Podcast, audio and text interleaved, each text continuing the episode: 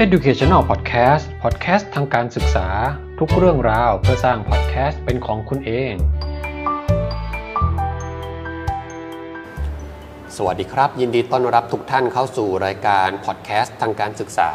กับผมอาจารย์เต้ยปิยมนัทวรวิทย์รัตนกุล แล้วก็อาจารย์ปืนรงรบน้อยสกุล จากคณะครุศาสตร์ มหาวิทยาลัยราชภัฏพิบูลสงครามนะครับ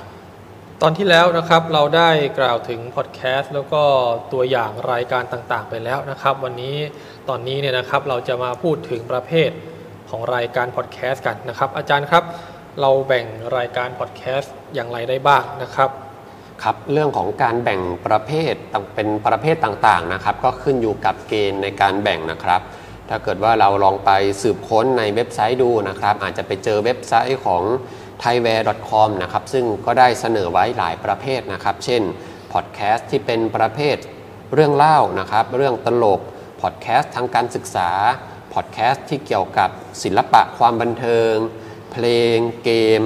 สุขภาพนะครับ การใช้ชีวิตนะครับไลฟ์สไตล์พอดแคสต์ประเภทข่าวนะครับ ธุรกิจการเงินเทคโนโลยีนะครับพอดแคสต์ที่เกี่ยวกับเด็กแล้วก็ครอบครัวนะครับ หรือแม้แต่พอดแคสต์ที่เกี่ยวกับ สังคมแล้วก็วัฒนธรรมนะครับ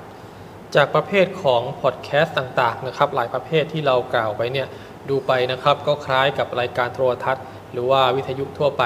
แบ่งตามประเภทความสนใจของรายการใช่ไหมครับ บางทีเราก็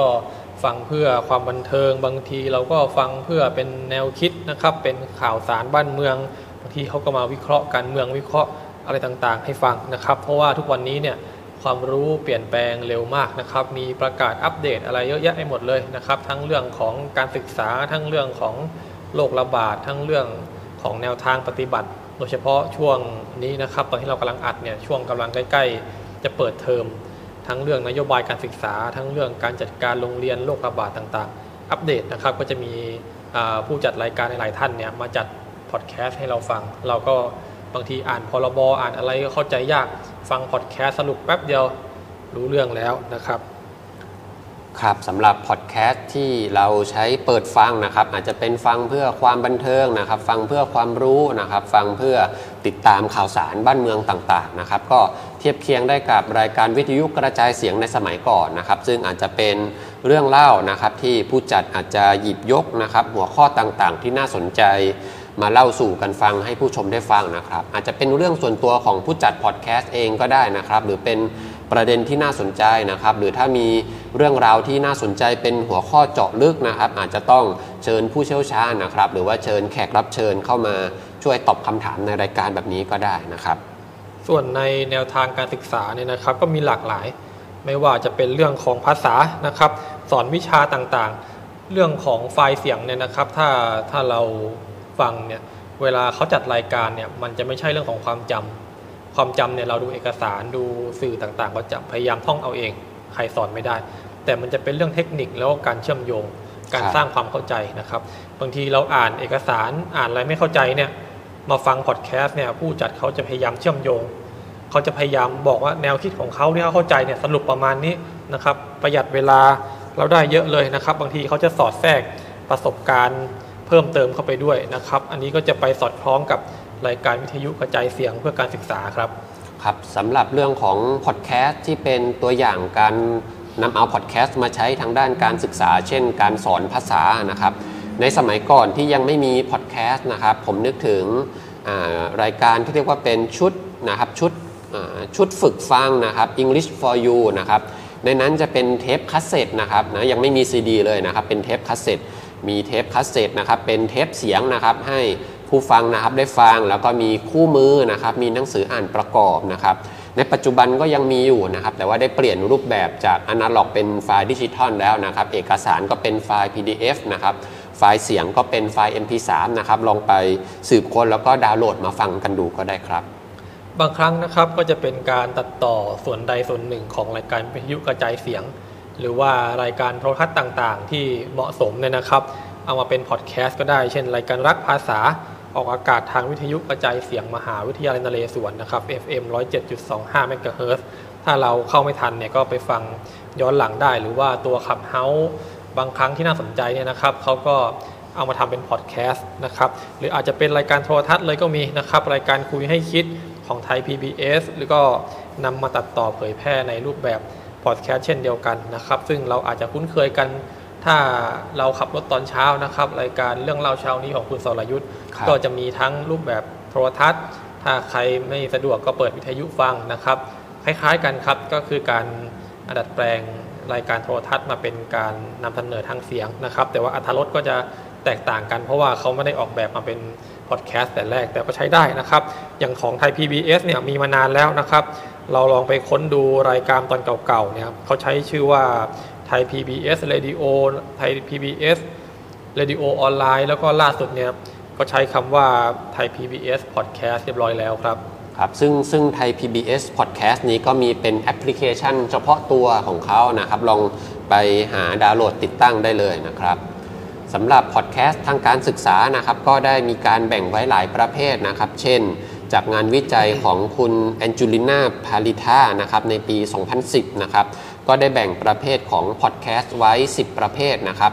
ได้แก่แบบที่1นะครับเลคเชอร์นะครับหรือเป็นเสียงบรรยาย คือเป็นเสียงบรรยายของอาจารย์หรือของผู้สอนนะครับ บันทึกเสียงไว้ให้ผู้ฟังนะครับ ให้นักศึกษาให้นักเรียนไปเปิดฟังนะครับ ประเภทที่2นะครับเรียกว่า feedback assignment นะครับ ก็จะเป็นการพูดคุยสะท้อนผลงานของนักศึกษานะครับ หมายถึงว่านักศึกษาส่งงานมาให้อาจารย์ แล้วแทนที่อาจารย์จะคอมเมนต์กลับไปเป็นการขีดเขียนนะครับ ลงไปบนตัวรายงานหรือตัวผลงาน ก็อาจจะเป็นการบันทึกนะครับ ไฟล์เสียงแล้วก็พูดคุยนะครับในลักษณะทางเดียวก็ได้นะครับ อันนี้ก็จะมีประโยชน์นะครับสำหรับให้นักศึกษานะครับนักเรียนที่อยู่กลุ่มอื่นนะครับ ห้องอื่นหรือแม้แต่ใน ภาคการศึกษาถัดไปนะครับ ได้ลองมาฟังตัวอย่างการสะท้อนผลงานของรุ่นพี่หรือของเพื่อนกลุ่มอื่นก็ได้นะครับ อันที่3นะครับเรียกว่าเป็นประเภทสื่อสำหรับฟังเพิ่มเติมหลังจากการเรียนนะครับ เรียกว่า additional learning material นะครับอาจจะเป็นการสัมภาษณ์ผู้เรียนนะครับ หรือการออกไปทำงานภาคสนาม หรืออาจจะเป็นการกล่าวสุนทรพจน์ก็ได้นะครับ อันที่4นะครับเป็นสื่อสำหรับเตรียมนะครับ เตรียมฟังก่อนที่จะเข้าชั้นเรียนครั้งต่อไปนะครับ อาจจะเป็นการทบทวนความรู้เดิม หรือความรู้พื้นฐานนะครับ ที่จะต้องมีการเรียนที่ต่อเนื่องกันนะครับ เรียกว่า preparatory material นะครับอันที่ 5 นะครับ specific material นะครับ อันนี้จะเป็นสื่อพิเศษนะครับ เป็นสื่อเสียงพิเศษ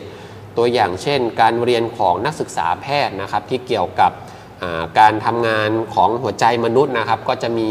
เสียงของหัวใจแบบต่างๆ ให้ฝึกฟังนะครับ เสียงแบบไหนเป็นหัวใจที่ปกติ เสียงที่ผิดปกตินะครับ มีเสียงอย่างไรก็จะต้องอลองไปฝึกฟังกันก่อนที่จะไปตรวจคนไข้จริง ๆ นะครับ แล้วก็แบบสุดท้ายนะครับ เรียกว่าเป็น creative activity นะครับ หรือกิจกรรมสร้างสรรค์ผลงานนะครับ เกี่ยวกับการเรียนของผู้เรียนเอง ประเภทนี้นะครับก็จะเป็นการเปิดโอกาสให้ผู้เรียนได้แสดงออกอย่างสร้างสรรค์นะครับ ให้เรานึกถึงการที่ให้ผู้เรียนไปสืบค้นนะครับ การทำรายงานการทำเอกสารต่างๆ คราวนี้นะครับก็จะเป็นการให้นักเรียนทำเป็นพอดแคสต์เป็นของเขาเองนะครับฟังฟังเมื่อสักครู่แล้วเนี่ยผมนึกถึงหนังสือเสียงยุคแรกครับอาจารย์ครับยุคแรกๆเนี่ยหนังสือเสียงที่เห็นชัดๆเลยเนี่ยนะครับ คือหนังสือเสียงธรรมะ เริ่มเริ่มก็เกิดจาก เอ่อศิษยานุศิษย์ไปบันทึกกันมาเองนะครับ พยายามใช้พลังศรัทธาในการสร้างสรรค์สื่อขึ้นมา เผยแพร่กันทางเทปคาสเซ็ตเทปพระพยอมหลวงพ่อคูณอะไรพวกนี้พระเกจิเล่าเรื่องบรรยายธรรมไปฟังตามงานเทศน์มหาชาติ เผยแพร่กันก๊อปปี้กันเอง ต่อมาก็เป็นซีดีนะครับมีเป็น box set สวยๆเลยนะครับธรรมะจากพุทธทาสอะไรอย่างเงี้ยนะครับ อะไรเยอะแยะหลังๆนั้นมาก็จะมีเรื่องของการเงินเข้ามา เรื่องของจิตวิทยาเข้ามาแล้วก็เผยแพร่ไปทุกวงการนะครับ ซึ่งมันก็แล้วแต่ว่าใครจะทำด้านไหน แต่ว่าก็ตอบโจทย์เรื่องของ on demand นะครับ มีงานวิจัยของคาวันโยและคณะนะครับ ปี 2009 แบ่ง podcast taxonomy ไว้ 6 เกณฑ์นะครับ ก็คือชนิดนะประเภทตามชนิดเนี่ยนะครับ แล้วก็แบ่งตามสื่อนะครับ ความยาวตามผู้ผลิตนะครับ ตามรูปแบบรายการหรือว่าสไตล์การจัด แล้วก็ แบ่งตามวัตถุประสงค์นะครับ อันที่1เนี่ยตามชนิดนะครับหรือว่า type เนี่ยแบ่งออกเป็น 4 ประเภทนะครับก็คือ 1 informative หรือการให้ข้อมูลนะครับเป็นการคิดวิเคราะห์ การสังเคราะห์การอ่านบทกวี เครื่องมืออุปกรณ์ต่างๆนะครับก็คือการให้ข้อมูลนะเล่าเรื่องว่าไอ้สว่านตัวเนี้ยนะมันนอกจากหมุนแล้วมันยังกระแทกด้วยนะครับใช้สำหรับอะไรอะไรเนี่ยนะครับ feedback comment นะครับก็คล้ายๆ กับที่ท่านอาจารย์ปิยมนัทบอกก็คือการให้ผลสะท้อนผลงานนะครับ เช่น ศึกษานิเทศก์ไปตรวจโรงเรียนนะครับ จะไป feedback ตอนนั้นเลยก็กลัวสุนัขกัดนะเราก็กลับมาสอนที่เขตแล้วก็ให้ feedback กว้างๆไปผ่านไฟล์เสียงนะครับโรงเรียนก็ไปฟังนะครับ guideline คำแนะนำนะครับ เช่นจะไปฝึกสอนจะไปดูศึกษาดูงานต้องมองอะไรนะครับ ดูตาม้าตาเรืออย่างไรนะครับ ต่อมาก็คือเรื่องของบทสัมภาษณ์ รายงานข่าวต่างๆ ที่สื่อมวลชนนำมาใช้ของสื่อมวลชนเนี่ยนะครับนำมาใช้ประกอบการเรียนการสอนเช่น ลักษณะการตอบคำถามเชิงบวกของผู้ว่าราชการกรุงเทพมหานครคนใหม่นะครับ ใครสัมภาษณ์อะไรไปท่านก็จะมีผลวิธีการตอบให้ positive ได้เสมอนะครับ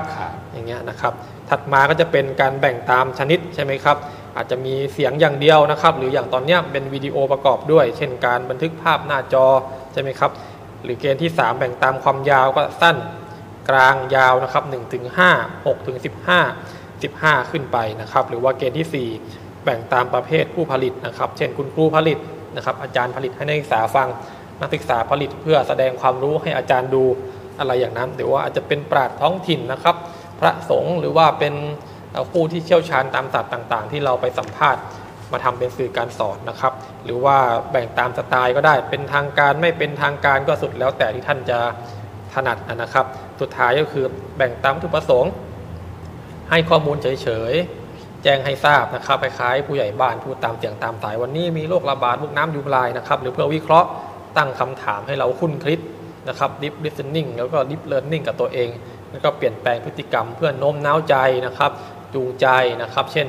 ที่เม็กซิโกก็มีการออกพอดแคสต์ให้ผู้คนเนี่ยนะครับเอาอาวุธปืนเนี่ยไปคืนกับรัฐบาลเพื่อลดความรุนแรงแลกกับเงินนะครับ ก็มีการโน้มน้าวใจหรือว่าที่กฎหมายของ อเมริกาที่เปลี่ยนแปลงจากอายุ 18 เป็น 21 ปี ในการซื้ออาวุธปืนได้ก็จะมีสื่อพวกนี้ออกมาโน้มน้าวใจหรือว่าประเทศที่ไม่มีเกณฑ์ทหารแล้ว ก็จะต้องใช้การสมัครก็จะมีสื่อโน้มน้าวใจเยอะนะครับเช่นภาพยนตร์ต่างๆ ที่โน้มน้าวใจให้คนรู้สึกว่าทหารนี่มันเท่เหลือเกินอะไรแบบนั้นครับครับเรื่องของการแบ่งประเภทของรายการพอดแคสต์ต่างๆ ก็จะเห็นว่ามีทั้งเป็นของคุณครูผู้สอนผลิตขึ้นมาเองนะครับหรือให้นักเรียนผลิต หรือว่าไปหยิบยกนะครับไปคัดเลือกมาจากที่มีสื่อที่มีคนทำไว้ดี ๆ อยู่แล้วนะครับ เราก็สามารถไปคัดเลือกไปนำเอาบางส่วนมาใช้ประกอบกับการเรียนการสอนของเราก็ได้นะครับ หรือแม้แต่การแบ่งตามสไตล์หรือรูปแบบนะครับ อันนี้ก็จะเทียบเคียงได้กับรายการวิทยุกระจายเสียงในสมัยก่อนนะครับ อาจจะเป็นการพูดคุยกันแบบนี้นะครับหนึ่งคนสองคนนะครับ หรือว่าเป็นการสัมภาษณ์ หรือแม้แต่จะทำเป็นรูปแบบของละครวิทยุก็ยังทำได้นะครับนะสอดแทรกความรู้นะครับ เนื้อหาสาระความสนุกลงไปในละครเสียงละครวิทยุก็ทำได้ครับ ครับ ตอนนี้เราก็ได้รู้จักพอดแคสต์ประเภทต่างๆ กันไปแล้วนะครับ ว่ามีหลายหลักเกณฑ์ในการแบ่งแบ่งตามเนื้อหาแบ่งตามรูปแบบตามความยาวตามวัตถุประสงค์นะครับ